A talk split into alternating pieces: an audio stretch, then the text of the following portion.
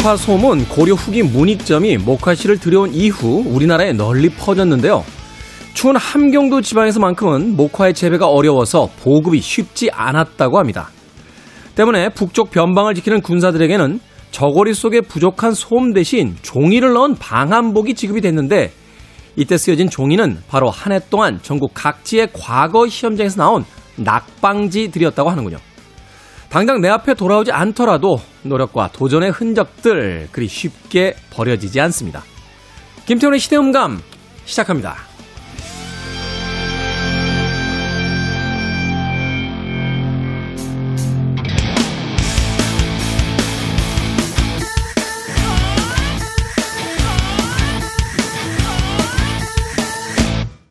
그래도 주말은 온다. 시대를 읽는 음악 감상의 시대음감 김태훈입니다. 역사실록에서도 종종 등장하는 지의, 예, 조정에서 솜이 부족할 때 이 종이를 넣은 옷을 군사들에게 지급했다 하는 기록이 있다고 하는군요. 한 해 동안 전국 각지의 과거 시험장에서 버려진 낙방지들, 말하자면 그 결과를 내지 못한 채 버려진 종이들인데요.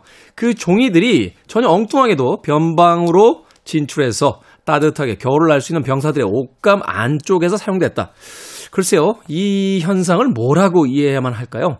지금 당장에 쌓은 노력들이 그 자리에선 빛을 발하지 못할 수도 있겠습니다만, 돌고 돌아서 또 다른 곳에서 무엇인가 일을 만들어낸다. 뭐, 이렇게 해석해 본다면 너무 과한 해석이 될까요? 사실 생각해 보면, 어, 유럽에서의 인상파라고 하는 화조의 시작도 결국은 일본에서 버려졌던 도자기를 수출할 때 같이 그 도자기가 깨지지 말라고 쌓아줬던 판화의 파지들에 의해서 영향을 받고 결국 그것이 인상파를 만들어냈다 하는 미술사의 한 단면을 생각해 본다라면 우리의 노력들이 우리가 원하는 방향에 가서 닿는 건 아닙니다만 전혀 엉뚱한 방향에서도 무엇인가 이야기할 수 있다 하는 하나의 일화로서 떠올릴 수 있을 것 같습니다. 지금 하고 있는 모든 일들이 아, 의미 없는 일은 아니다라고 스스로에게 위로를 건네보는 건 어떨까 하는 생각이 드는군요. 자, 김태훈의 시대 음감, 시대 이슈들 새로운 시선과 음악으로 풀어봅니다. 토요일과 일요일, 일라디오에서는 낮 2시 5분, 밤 10시 5분 하루에 두 번 방송이 되고요. 한민족 방송에서는 낮 1시 10분 방송이 됩니다. 팟캐스트로는 언제 어디서든 함께 할 수 있습니다. 자, 추운 겨울이 되면 생각나는 가수가 있습니다. 목소리가 겨울을 좀 닮았다고 해야 될까요? 로드 맥 퀸입니다. 진.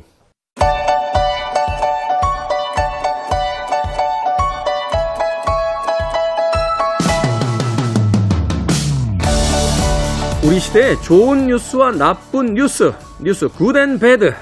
KBS 산업과학부의 정세배 기자 나오셨습니다. 안녕하세요.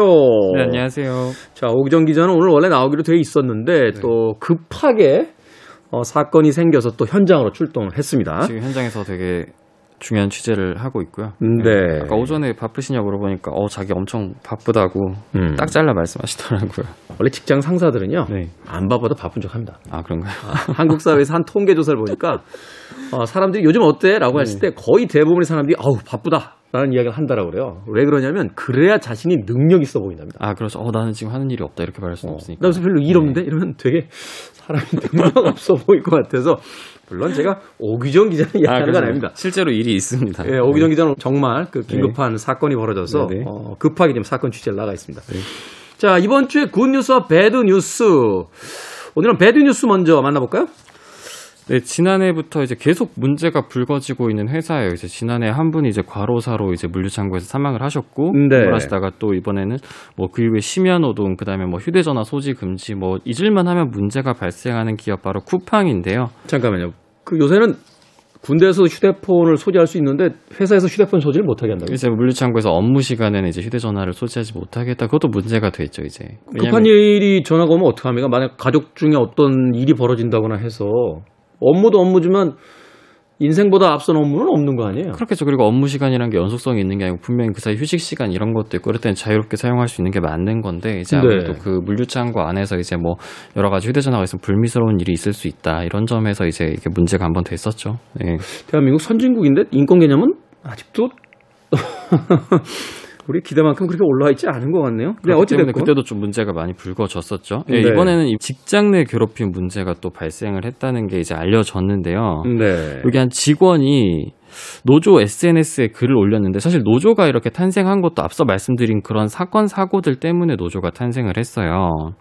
그래서 이제 SNS에 글 올린 내용이 뭐냐면 이제 회사에서 무슨 교육을 해서 받았는데 그 교육 수당이 미지급된데 이거 어떻게 하면 받을 수 있냐? 사실 되게 뭐 진짜 평범한 문의잖아요. 회사 생활을 하면서 할 수 있는. 자기 권리에 대한 당연한 문이죠. 그렇죠. 이게 뭐 규정이 없는 돈을 뭐 받겠다는 것도 아니고 네. 그런 방법을 묻는 건데 이때부터 이제 상사가 괴롭힘을 시작을 했다는 게 이분의 주장인데 업무 관련해서 이때부터 지적을 하면서 근데 이제 업무 관련 지적만 하면 모르겠는데 네가 노조하면 뭐라도 된 거 같냐? 뭐 너가 그렇게 총대를 잘 맨다더라 이런 식으로 이제 계속 조롱을 했다는 거죠 이분을. 직장 상사분도 봉급받는 직장 직원 아닙니까? 저도 사실 이걸 들었을 때 이분이 대표 대표가 아닌 것 텐데. 같은데. 네. 네. 그다음에 여기서부터 또 더 큰 문제가 발생하는데 이제 맡은 바 업무가 있잖아요. 그렇죠. 이게 아니라 이제 전혀 이때까지 담당하지 않았던 예를 들어서 야외에서 뭐 차량을 유도해라 이런 업무에 갑작스럽게 또 배치가 됐고 뭐 앞서 말씀드렸듯이 수시로 잘못을 지적했는데 그때마다 이제 사실관계 확인서를 쓰라고 했다는 거예요. 내가 뭐 예를 들어서 화장실을 갔다 오다가 중간에 뭐 다른 직원을 만나 잠깐 이야기를 나눴는데 근무 이탈이다. 거기서 잘못을 인정하는 사실관계 확인서를 써라 이런 것들을 계속 요구를 했고 그래서 이분이 참다가 회사에 신고를 했어요. 음. 이제 회사에서 담당자가 이제 한 분이 나오셨대요. 조사를 했는데 어 이- 우리 회사는 직장 내 괴롭힘이 없는 것 같다. 이건 직장 내 괴롭힘에 해당하는 것 같지 않다. 이렇게 결론을 내려서 결국 이분이 고용노동부에 신고를 해서 아홉 달 만에 이제 고용노동부에서 어 이건 직장 내 괴롭힘이 맞다 이렇게 인정을 받았습니다. 직장 내에서는 괴롭힘이 없었다라고 결론을 냈는데 결국 고용노동부에 신고해서 아홉 달 만에 이제 괴롭힘으로 인정을 받았다. 네, 직장 내에서는 이게 걸러지지 않았던 거죠. 그러니까. 그러니까 사측편을 들었다는 거죠. 그럼요. 이제 직장에서 이제 담당자가 나와서 이걸 확인을 한 것인데 아무래도 이제 사측의 입장에서 이걸 판단할 수밖에 없었을 것 같은데 이 고용- 고용노동부가 직장 내 괴롭힘으로 판단한 근거는 뭡니까? 뭐 일단 노조 활동과 관련해서 계속 업무 지적이 이루어졌다고 해요. 이거는 직장 내 괴롭힘에 우선 해당하고 음. 아까 말씀드린 사실관계 확인서 있잖아요. 그러니까 아닌 노조 활동에 대해서 계속 지적을 했다라는 거는. 이거는 네네. 괴롭힘에 해당하고. 근거, 가 된다. 네네. 어.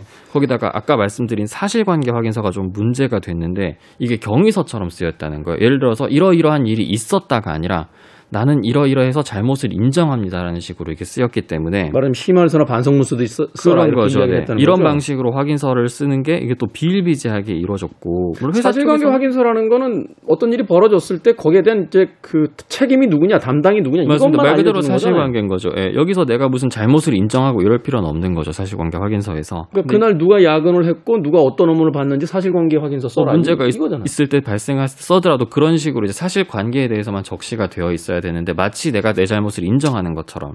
음. 왜냐하면 이게 계약 연장에 반영되는 자료가 아니라고 뭐 쿠팡 측에서 설명을 했는데 이분들 입장에서 몇 달마다 이렇게 계약이 연장되는 입장인데 이런 식으로 내가 잘못했다는 서류를 계속 내게 되면 상당한 압박을 느낄 수밖에 없잖아요. 반영되는 자료 아니라고 하지만 이거 다 보지 않습니까? 그렇죠. 그걸 뭐 저희가 보지고대로 믿을 수도 없는 문제고 네.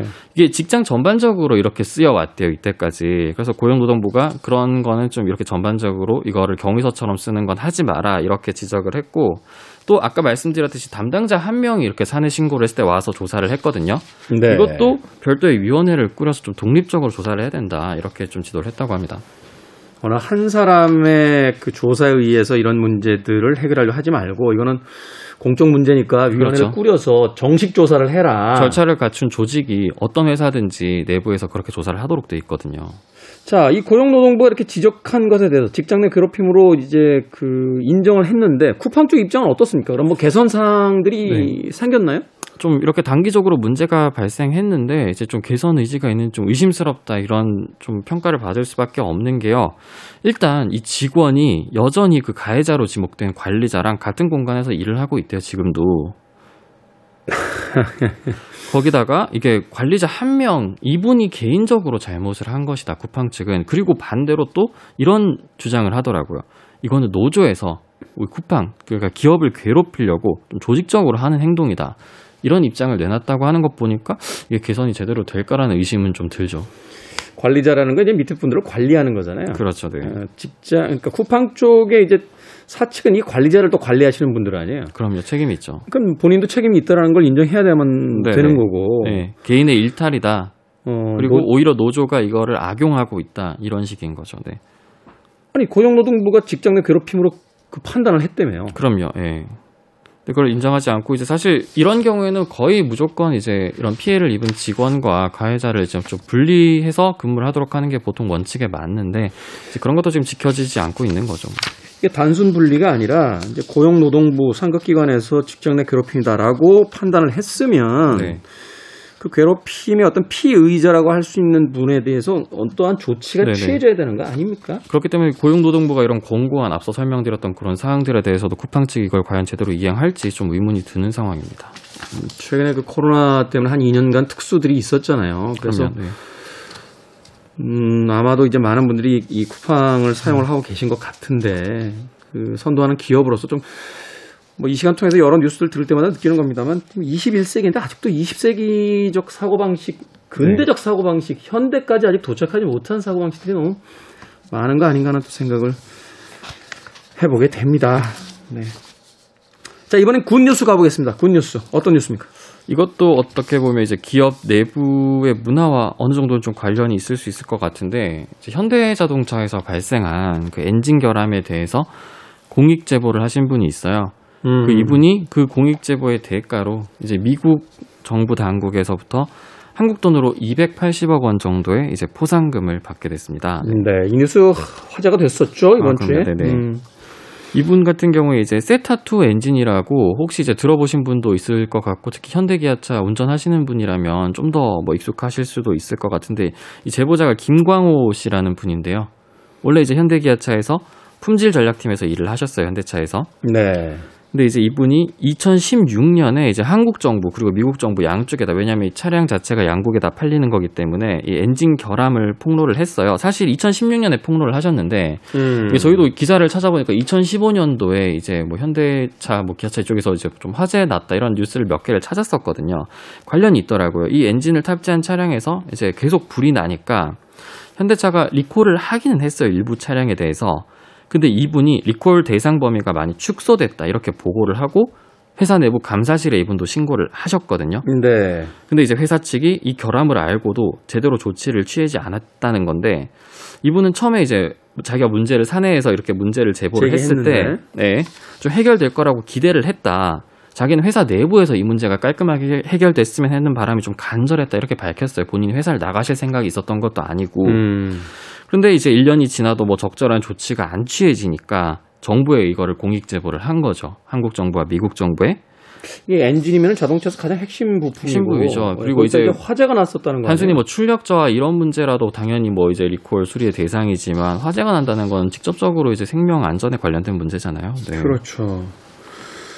그런데 결국은 기업에서는 이제 그 한국 정부와 미국 정부에다가 네.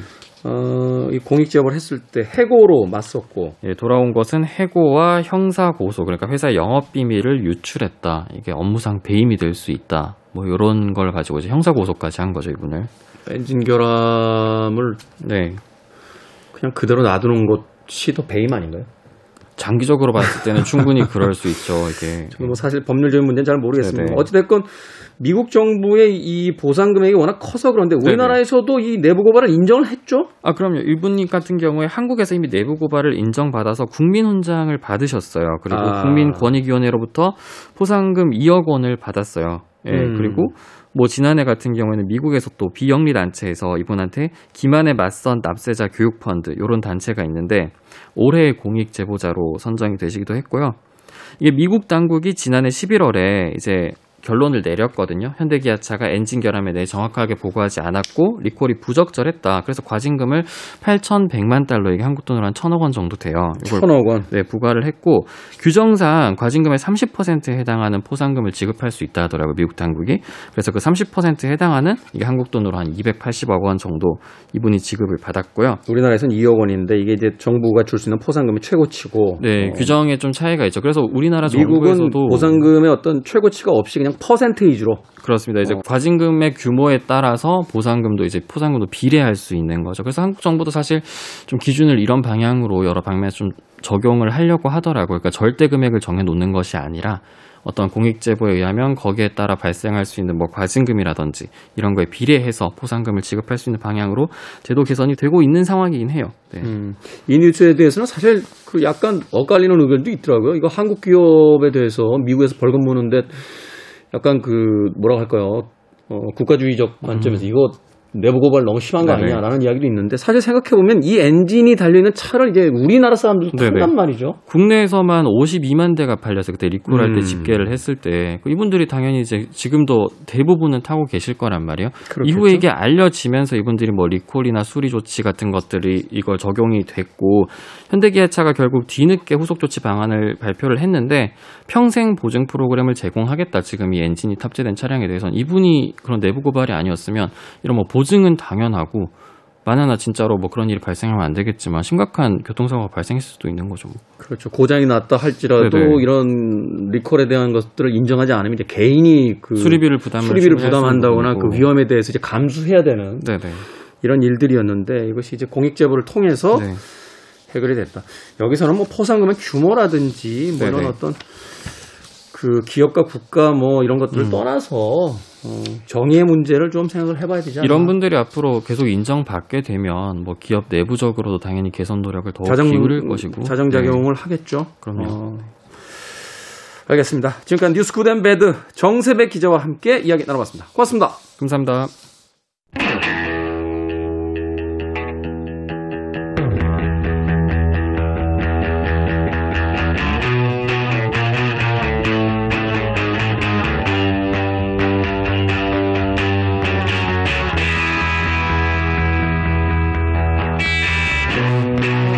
미국의 재즈 트럼펫 연주자 마일스 데이비스는 이렇게 말했습니다.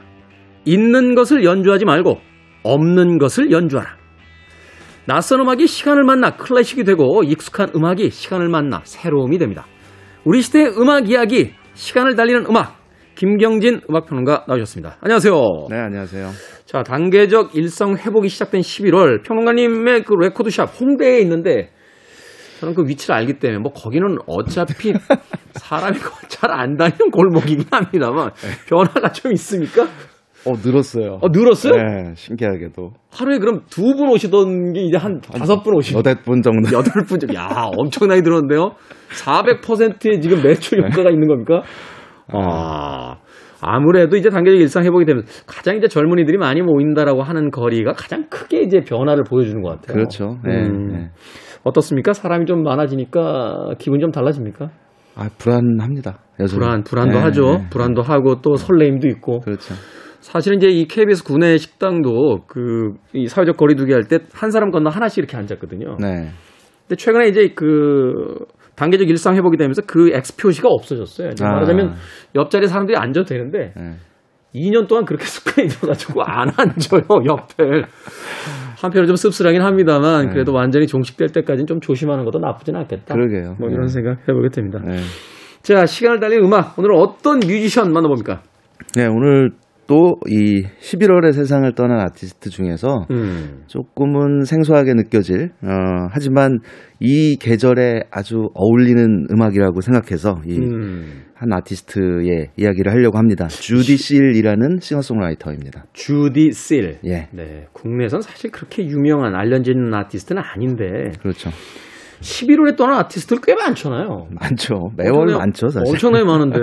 예. 근데 네. 주디 씨를 이제 골라오신 이유가 있습니까? 네, 이 얼마 전에 그냥 이렇게 음반 렉을 쭉 보다가 갑자기 추워졌을 때 음. 아 좀 아 따뜻한 음악이 듣고 싶다. 커피 한 잔 마시면서 이런 생각을 하다가 눈에 띈 아티스트였어요.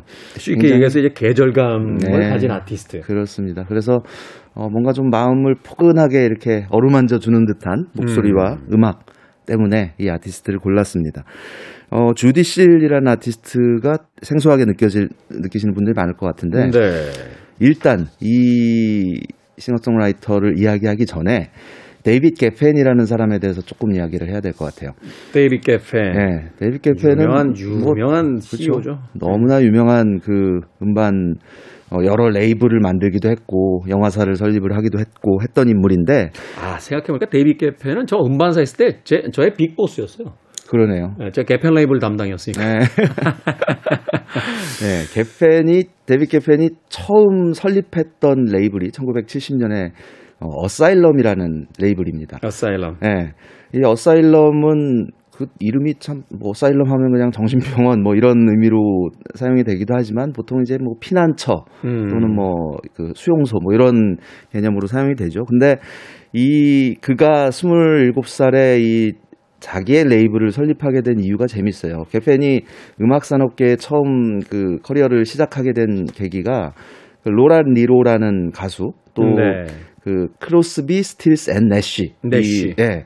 이 팀. 영이 들어갈 때도 있고 내쉬가 들어갈 때도 있고 그렇죠. 그렇죠. 어, 닐 영이 포함됐던 적도 있었죠. 이 매니지먼트를 처음 이제 시작을 하면서 음반업계에서 일을 하게 됐는데 그 60년대 말에 이 사람이 맡은 아티스트가 바로 잭슨 브라운이었어요. 신인이었던. 잭슨 브라운. 예. 잭슨 브라운도 뭐 아주 유명한 싱어송라이터잖아요. 근데 그 음반사와 이제 계약을 하려고 돌아다니다가 아틀랜틱 레코드사의 설립자인 아멧 어티건이라는 인물을 만납니다. 네. 어, 계약 때문에 이제 만난 건데 오히려 이제 조언을 들어요. 그게 뭐냐면 너이 이 아티스트 되게 괜찮은 것 같은데 차라리 네가 레이블을 만들어 가지고 직접 하면 돈 더 벌 수 있을 것 같은데라고 하면서 투자금까지 일부 어, 지원을 해줍니다. 아, 그렇게 그러니까 말하자면 야 이렇게 좋은 아티스트 왜 남 좋은 일 시키냐? 그렇죠. 어, 내가 초기 투자금을 조금 네. 줄 테니까 네. 이거 회사를 하나 만들어. 그럼 내 지분도 좀 있고 그렇죠. 너 이거 벌면 네. 크게 벌 수 있잖아. 이렇게. 네, 맞습니다. 오. 네. 그렇게 해서 당시에 그 닐령의 매니저였던 어, 엘리엇 로버츠라는 사람하고 같이 설립한 회사가 어사일럼이라는 레코드사예요. 어사일럼은 70년대에 뭐 조니 미첼이라든지 뭐 잭슨 브라운 말할 것도 없고 그리고 무엇보다 이글스 를 배출한 레이블이기도 하죠. big 아티스트 다 있었네요. 그렇습니다. 전설이 된 네. 아티스트들인데. 네, 밥 딜런도 여기서 뭐 앨범 한두 장 낸 적이 있었고 네. 어, 이 어사일럼 레코드사의 첫 1호 앨범이 바로 주디 실의 데뷔 앨범이었어요. 주디 실의 데뷔 네. 음반. 주디실이라는 이 아티스트 굉장히 그 뭐랄까 불행하기도 하고 파란만장한 삶을 살았던 인물인데 그리고 나이를 보니까 마흔이 안 돼서 세상을 떠나네요. 예, 35세 어, 음. 마약 중독으로 세상을 떠났습니다. 일단 그녀의 노래를 한 곡 들어보고 얘기를 이어가도록 하겠습니다. 네. 1971년 데뷔 앨범 어사일럼 레코드사에서 발매된 첫 앨범이죠. 그 주디실이라는 앨범 중에서 Crayon Angels라는 아주 따사로운 곡입니다. 음, 주디 실이라고 하는 자신의 이름을 단 동명 타이틀의 데뷔 음반 중에서 Crayon Angels. 이후에 이제 음반업계 20세기에 뭐 가장 강력한 파워를 지녔던 그 음반 제작자이자 뭐 영화사 드림웍스를 네, 이제 설립하는 그렇죠. 한 몫을 하기도 했던 이 데이빗 게펜의 어떤 출발점과도 같은 그렇습니다. 그런 음악 주디 실의 음성으로 듣습니다. Crayon 엔젤스. 시간을 달리는 음악 김경진 음악평론가와 함께하는 우리 시대의 음악 이야기. 오늘은 1970년대에 데뷔해서 아주 짧은 생애 동안 아, 멋진 음악들을 남겼던 주디 실에 대한 이야기. 그 첫 번째 곡으로 크레용 엔젤스 들이었습니다. 목소리라든지 이렇게 분위기 들어보면 네. 뭐 동시대에 있었던 조니 미첼이라든지 네. 카렌 카펜터의 어떤 음색도 좀 있는 것 같고 목소리가 그렇죠. 정말 아름답네요. 네, 그렇습니다. 그 외모를 보면 이 네. 앨범 커버에 이제 그녀의 사진이 딱 실려 있는데 마치 저는 어떤 느낌이었냐면 당시에 그 찰리 맨슨이라는 그 살인마 있잖아요. 그를 추종했던 히피 조직의 그, 그 멤버들처럼 생겼어요. 맨슨 패밀리라고 하죠. 네. 소위 그 네. 일종의 이제 종교 집단이라고 하기는 그렇고 약간 그 찰리 맨슨을 우상화했던 약간 그렇죠. 네. 뭐라고 해야 됩니까? 이 당시 이제 그 샤론 테이트 살인 네. 사건을 통해서 뭐 엄청나게 많은 사회적 반영을 일으켰던 그런 네. 그런 멤버들인데. 근데 뭐 어쨌든 뭐 이제 제 느낌이 그랬다는 거고 음. 그런 이제 좀 어떤 히피 시대의 그런 모습을 하고 하지만 이런 굉장히 서정적인 노래 곡들을 만들었던 뮤지션인데 이 그 어렸을 때부터 좀 불우한 그 가정 환경에서 자라났습니다. 네. 아버지가 일찍 돌아가시고 어머니가 재혼을 했는데 새아버지가 저 톰과 제리라는 애니메이션 있잖아요. 그, 네. 그 애니메이터 중에 한 명이었다고 해요. 근데 오. 이 사람이 굉장히 또 폭력적이어서 좀 학대를 좀 당했고 네. 어, 고등학교 때는 남자친구하고 어, 그 은행을 털다가 잡혀가지고 아, 잠깐 수가 고등, 고등학생이 은행을 털어요? 네. 이게 웃을 일이 아닌데 웃음이 나오네요. 그 그래서 이게 아마 이제 그런 가정 환경이나 또 이제 어머니나 오빠가 있었는데 또 일찍 세상을 떠나고 이러면서 조금씩 이렇게 삶 자체가 좀 망가진 그리고 어렸을 학교 다닐 때도 이제 그 소년원에 이제 수감이 되고 하면서 물론 이제 그 무렵에 음악을 가까이 하게 되고 좋아하게 돼서 결국 이제 가수로 데뷔를 하게 되지만 어, 삶 자체가 좀 굉장히 좀 불행했던 그래서 소년원을 나와서는 그 생활비를 마련하기 위해서 음. 어, 매춘까지 그리고 뭐 수표 위조 뭐 이런 어, 말하자면 좀 범죄를 저질렀던 거죠. 그래서 다시 또 수감이 되고 이런 삶을 젊었을 때 어, 겪게 됩니다. 말하자면 아주 그 불행한 어떤 청소년기를 보냈고 네. 그 음악을 만나기 전까지 사회 낙오자처럼 이제 생활을 했던 그렇죠. 어, 그런 네. 인물이었다. 예. 음. 그러다가 이제 20대 초반에 만난 인물이 피아니스트인 그밥 해리스라는 인물이에요. 근데 밥 네. 해리스가 누구냐면 그룹 터틀스라는 그룹이 있었죠. 그 해피투게더. 네, 해피투게더라는 곡으로 유명한 여기에서 좀 피아노 세션을 하기도 했고 프랭크 자파와도 좀 활동을 했던 인물입니다. 약간 아방가르드한 씬 쪽에 주로 있었군요. 네, 그렇습니다. 그래서 그 이밥 해리스와 결혼을 하면 22살 때 결혼을 하면서 자연스럽게 이제 음악계에 있는 그 여러 뮤지션들하고도 교류가 생기게 되고 어, 한때 이제 터틀스의 전속 작곡가로 또 일을 하기도 했습니다. 아, 음악적 재능이 있었군요. 네, 그때부터. 그렇습니다. 어. 네. 그래서 뭐 크로스비 스틸스 앤 내쉬의 무대 그 오프닝 무대에 서기도 하고 이러면서 이제 자연스럽게 그 음악 scene에 어, 발을 들여놓게 되는데 이때 이제 만난 인물이 데이빗 게펜이었어요. 음. 그래서 데이빗 게펜은 그녀를 설득을 하죠. 당신에게 정말 필요한 거는 말 그대로 피난처다. 우리 피난처다. 어사일럼 레코드로 알아. 음. 네, 네, 레이블 이름처럼 그렇게 해서 탄생한 앨범이 어사일럼의 1호 앨범인 주디실이라는 앨범이었던 거죠. 아, 마치 그 애플 레코드를 비틀즈가 설립한 뒤에 뭐 배드핑거나 그 메리 홉킨 같은 네. 메리 네. 홉킨이 아마 두 번째죠. 그렇죠. 네, 그런 아티스트들을 통해서 이제 그 음반사가 이제 커져 나가듯이 네. 이 데이빗 게펜이 어사일럼을 이제 설립을 한 뒤에 1호로 선택했다는 건 그만큼 어떤 음악적 가능성을 발견했다. 그렇죠. 뭐 이렇게 높게 평가했다 이렇게 볼수 네. 있는 거 아닙니까? 예, 그렇습니다. 어. 물론 뭐 이 그녀의 앨범이 상업적인 성과를 거두진 못했지만 네. 대중적으로도 뭐 이렇게 알려지진 않았지만 어떤 그 70년대 초반 이 당시의 분위기 또 그 당시에 싱어송라이터들의 어떤 그 전형적인 스타일이랄까 이런 요소들을 아주 잘 머금고 있는 그러면서도 음. 따사로운 감성을 담고 있는 그런 음악들을 어, 수록을 했습니다. 그 데뷔 앨범 중에서 한 곡 더 들어보겠습니다. Jesus was a crossmaker라는 제목이 재밌어요. 이 그 예수는 어 십자가를 만드는 사람이었어요. 뭐 이런 제목. 당시에 그 니코스 카잔차키스의 그리스도 최후의 유혹이라는 책을 굉장히 좋아했다고 해요. 굉장히 논쟁이 많았던 작품이잖아요. 예, 그렇습니다. 어. 뭐 인간적인 이제 예수의 삶을 달았던 영, 저 작품이었는데 그 여기에서 이제 영감을 얻어서 이런 그 노래를 쓰게 됐는데 이 당시 그녀가 그녀와 잠깐 사귀었던 인물이 제이디 사우더라는 또 싱어송라이터였습니다. 제이디 사우더도 뭐 워낙 유명한 아티스트니까. 네, 그렇습니다. 그래서 그 가사를 써가지고 당신을 위한 노래야라고 그 제이디 사우더의 침대 머리맡에다 딱 두고 아침에 떠났다고 해요. 음. 네. 이 Jesus Was a Cross Maker는 이후에 그 마마스 앤 파파스의 캐스 엘리엇이라든지 뭐 여러 아티스트들이 린다 론스타트까지 리메이크를 했던 곡이기도 합니다. 예, 주디 실리 목소리로 들어볼게요. 음, 주디 실의 Jesus was a crossmaker 듣습니다. 주디 실의 Jesus was a crossmaker 듣고 오셨습니다. 우리 시대 음악 이야기, 시간을 달리는 음악. 아, 오늘은 1970년대 초중반에 활동했던 아, 주디 실에 대한 음악 평론가 김경진 씨와 이야기 나눠보고 있습니다. 음악이 참 뭐라고 할까요? 그 듣고 있으면 사람 기분 좋아지게 만드네요. 네, 차분해서. 어, 네, 근데 막상 그녀의 네. 삶은 되게 불행했던. 그렇습니다. 그래서 음. 결혼도 이제 결혼 생활도 그 바페리스라는 인물과 결혼 생활을 하다가 이게 오래 가진 못했어요. 22살에 결혼해서. 네. 어. 그래서 이 데뷔 앨범을 발표했던 때가 그 1971년인데 네. 그때 그녀의 나이가 어 27이었습니다. 그러니까 아, 비교적 27. 늦은 나이에 데뷔를 했던 거죠. 그러네요. 그리고 이제 2년 후에 1973년에 두 번째 앨범을 발표를 하는데 이게 이제 그냥 마지막 앨범이 돼 버렸어요. 사실은 음. 어, 활동 자체가 이렇게 활발하게 뭐, 그, 뭐, 공연 투어를 펼치거나 했던 게 아니라서, 어, 그냥 잊혀진 이름이 되고 말았고, 사실 이제 음악을 들어보면 이런 느낌은 있어요. 그 음악 자체로는 참 훌륭하다라는 생각이 드는데 네.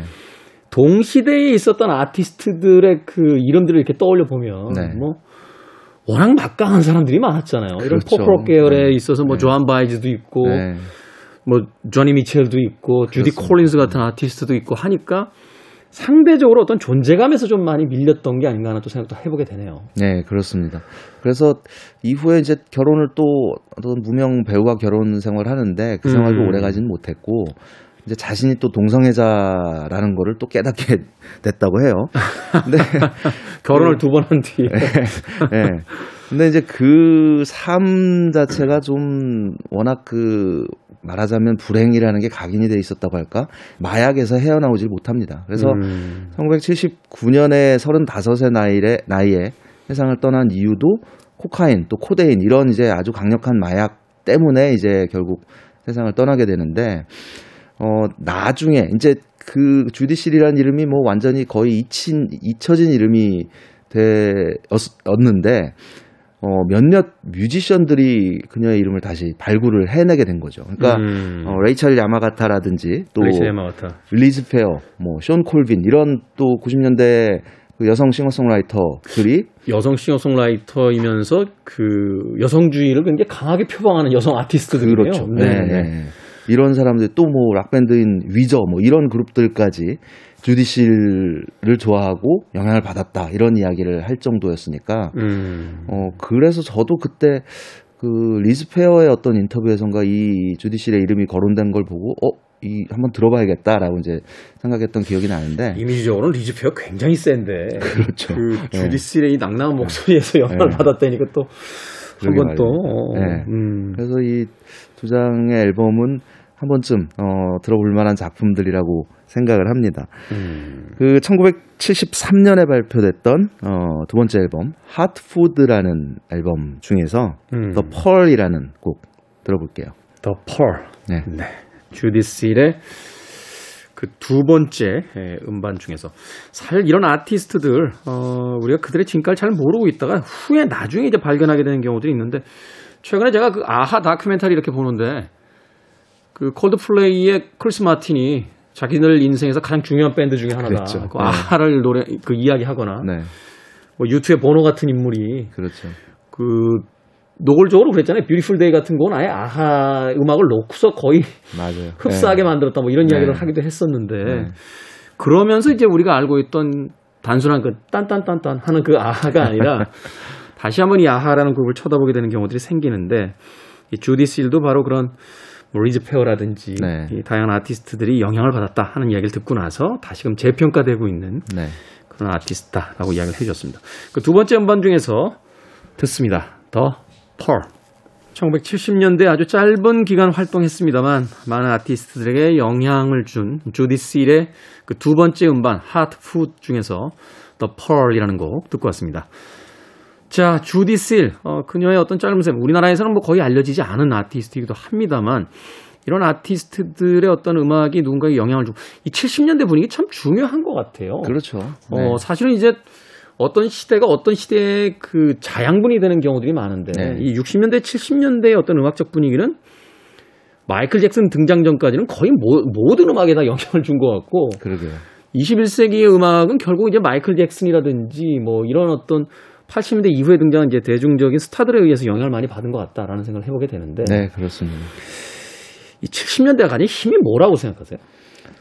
어, 저는 그 시대가, 그러니까 60년대부터 이어져 왔던, 그러니까 당시에 60년대라는 이 시기는 완전히 전, 그 50년대와는 완전히 달라진 시대였잖아요. 그래서 완전히 바뀌죠 50년대와 네. 60년대는. 네, 그렇습니다. 뭐 어떤 소비 행태부터 시작해서 어떤 그 문화적인 감성이랄까 또 시대 자체가 이제 히피의 시대로 접어들면서 또 음. 이제 세계적으로는 그 미소 냉전이 극대화되면서 어떤 불안감을 늘 가슴에 감, 간직하고 있었고 전운이 감돌고 핵 전쟁의 위협이 네. 있고 실제로 뭐 베트남에서 또 전쟁이 벌어지고 있고 실제로 벌어지고 예, 있고. 이런 상황 속에서 어떤 그 어떤 철학 강력한 그 철학과 가치관 또 예술에 대한 열망 이런 것들이 어 뭔가 모두가 다 그런 열망을 가지고 있던 시대였던 것 같아요. 음. 그래서 그런 분위기 속에서 탄생하고 이제 진화한 대중음악, 뭐 락 음악이라든지 뭐 이런 포크 음악이라든지 이런 음악을 통해서